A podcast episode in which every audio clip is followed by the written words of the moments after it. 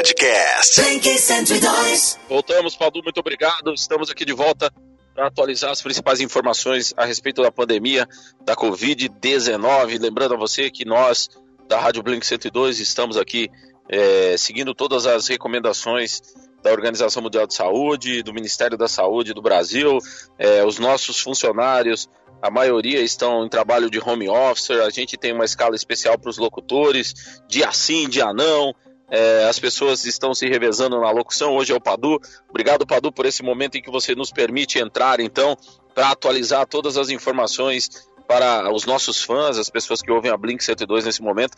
Thaisa Maluf está aqui agora junto comigo. Temos atualizações sobre o Brasil, né, Thaisa? E não, não temos. temos boas notícias, né? Temos atualizações sobre o Brasil, Sami, e realmente não temos boas notícias. O Brasil hoje registra um novo recorde de óbitos em 24 horas. São 204 mortes por Covid-19 apenas no dia de hoje, Sami. Aí, o, enfim, aí o, o Brasil já soma aí 1.532 mortes por Covid-19. No total aí são 25.262 casos da doença, né? 1.832 registrados entre ontem e hoje. São Paulo ainda lidera é, no número de, de casos confirmados e no número de óbitos. Depois, em seguida, vem o Rio de Janeiro e Ceará em terceiro lugar, Sami. Exatamente. Então, 200 mortes pela primeira vez. Mais, é mais de 200, Thaís? Ou foi 200? 204. 204, 204. óbitos.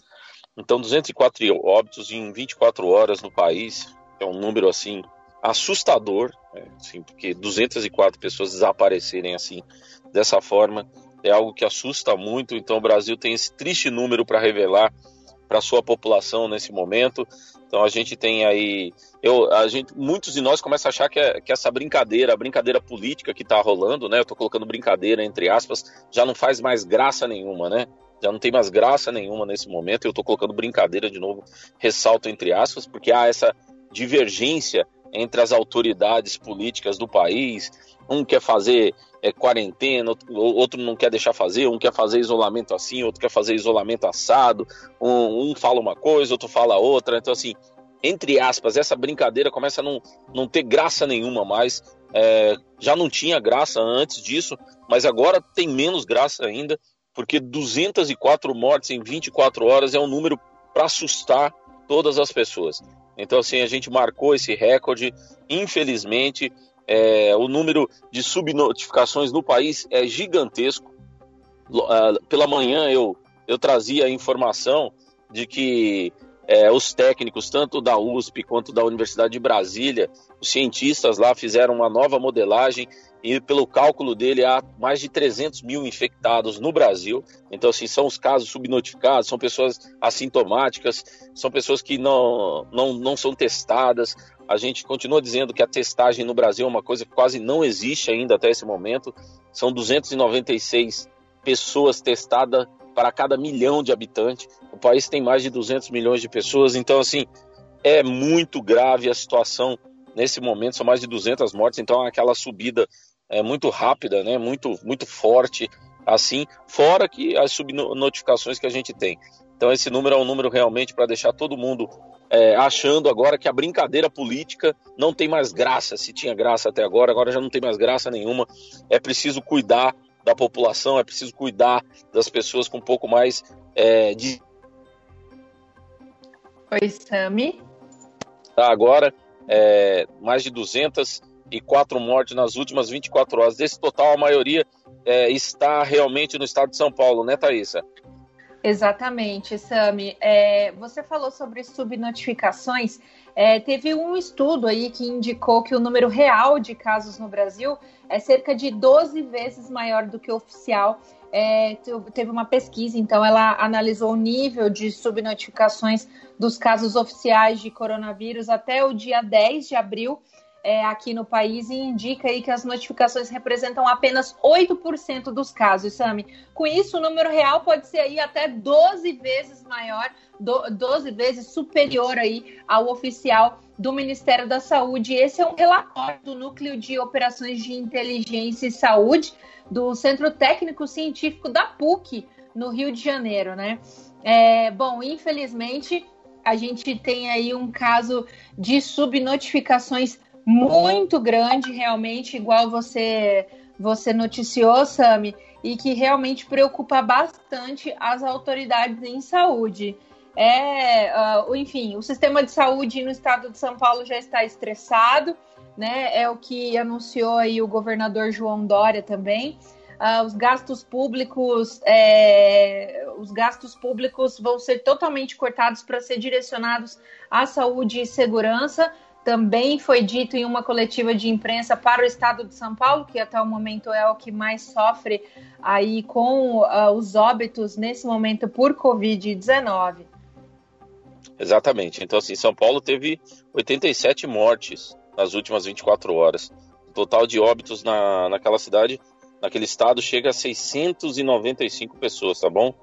Então, assim, é uma situação. É, tem uma, situação uma informação também bem importante que a gente captou aqui durante a coletiva de imprensa é, do governador João Dória e também do Davi Yup, que é o médico infectologista que está aí é, à frente de todo o combate do Covid-19 do COVID no estado de São Paulo. É, ele é o coordenador né, do Centro de Contingência do Coronavírus do estado de São Paulo e ele apresentou alguns números aqui que eu acredito que é interessante só para a gente ter uma ideia é, de, de, como está a, a, ocupação dos hospitais no estado de São Paulo.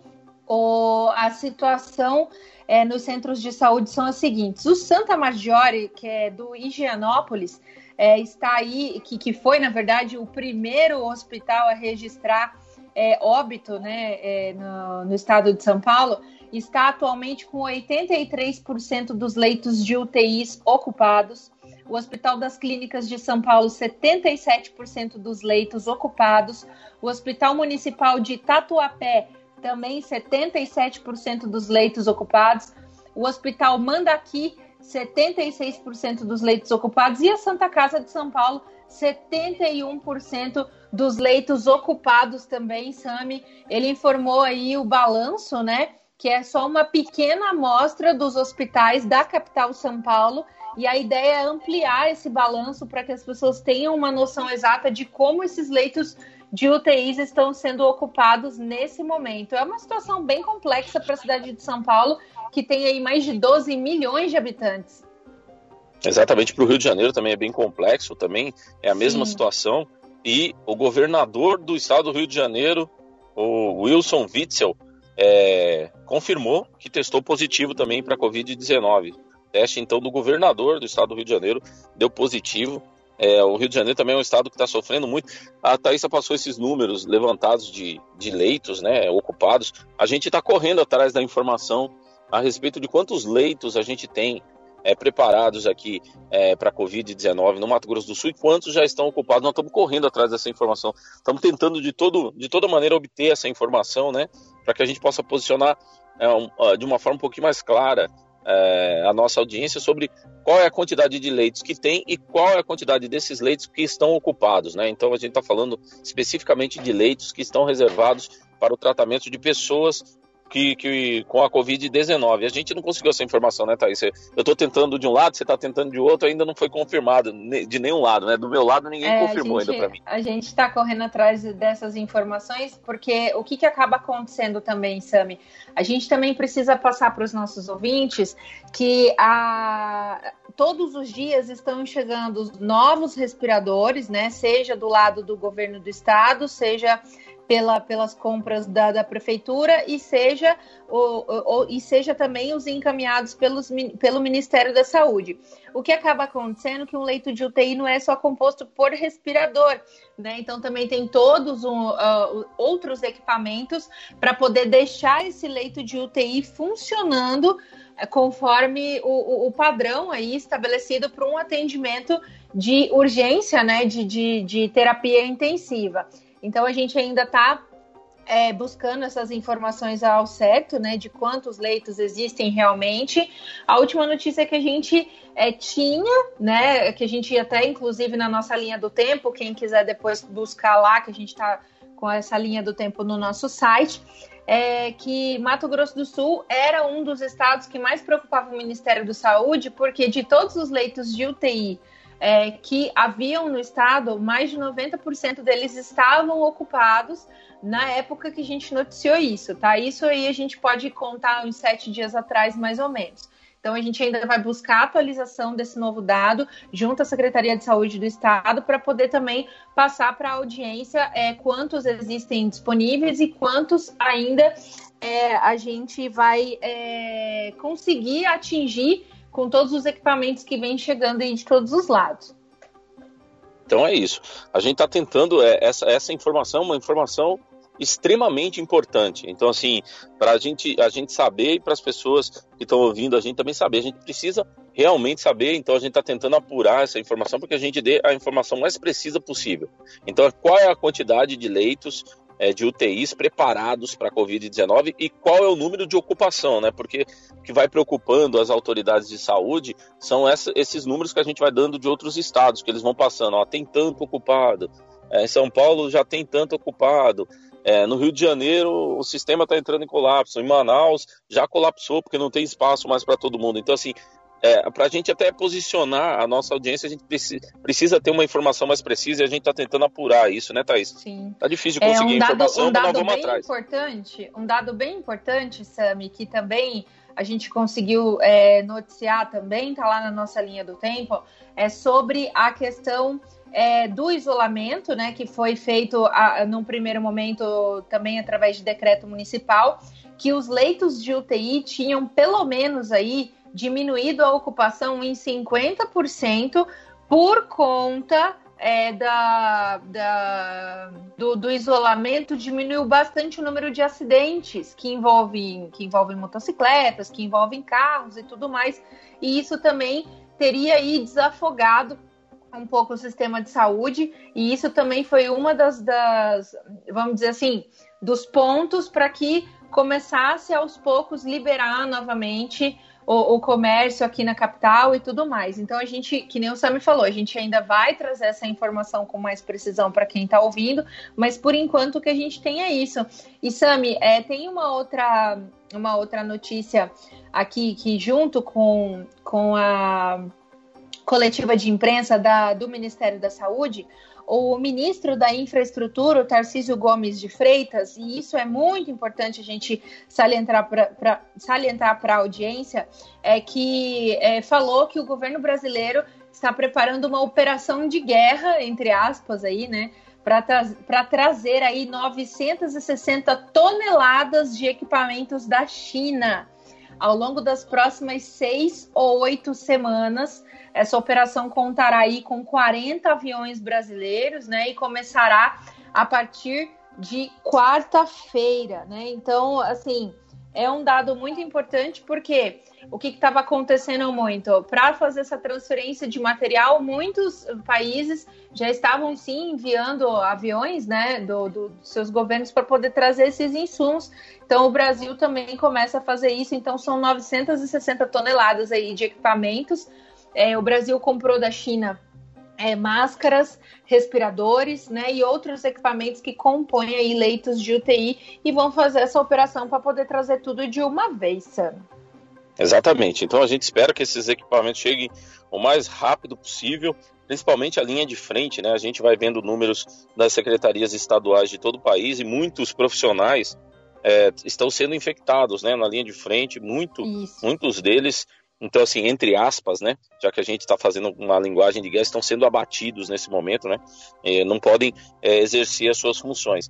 E tem muito a ver com essa questão do tipo de equipamento que está sendo usado nessa linha de frente. Então, é preciso um equipamento de primeira linha, o melhor equipamento possível para proteger esses profissionais, porque realmente eles precisam da máxima proteção. Imagina a gente ter que perder também os profissionais da saúde é, nessa verdadeira batalha que estamos travando contra o vírus. Então vamos esperar que esse, que esse carregamento chegue, né?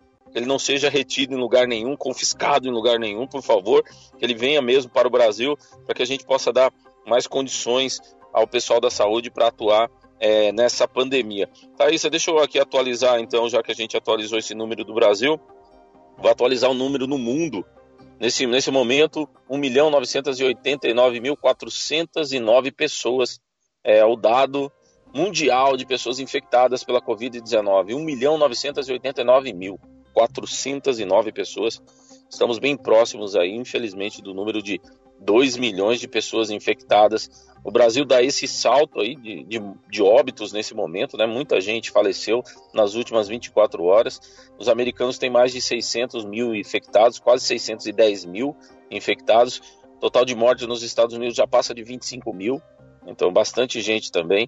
É assim, a gente vai acompanhando agora é, como é que vai se desenvolvendo assim essa doença. Esse número então que a gente atinge agora no Brasil de 204 óbitos em 24 horas é um número preocupante é, para as autoridades é, de saúde, para as secretarias de Estado, para as prefeituras, então assim também para o Ministério da Saúde, governo federal. É um número extremamente preocupante porque é muita gente vindo a óbito é, em, em, em apenas 24 horas, né?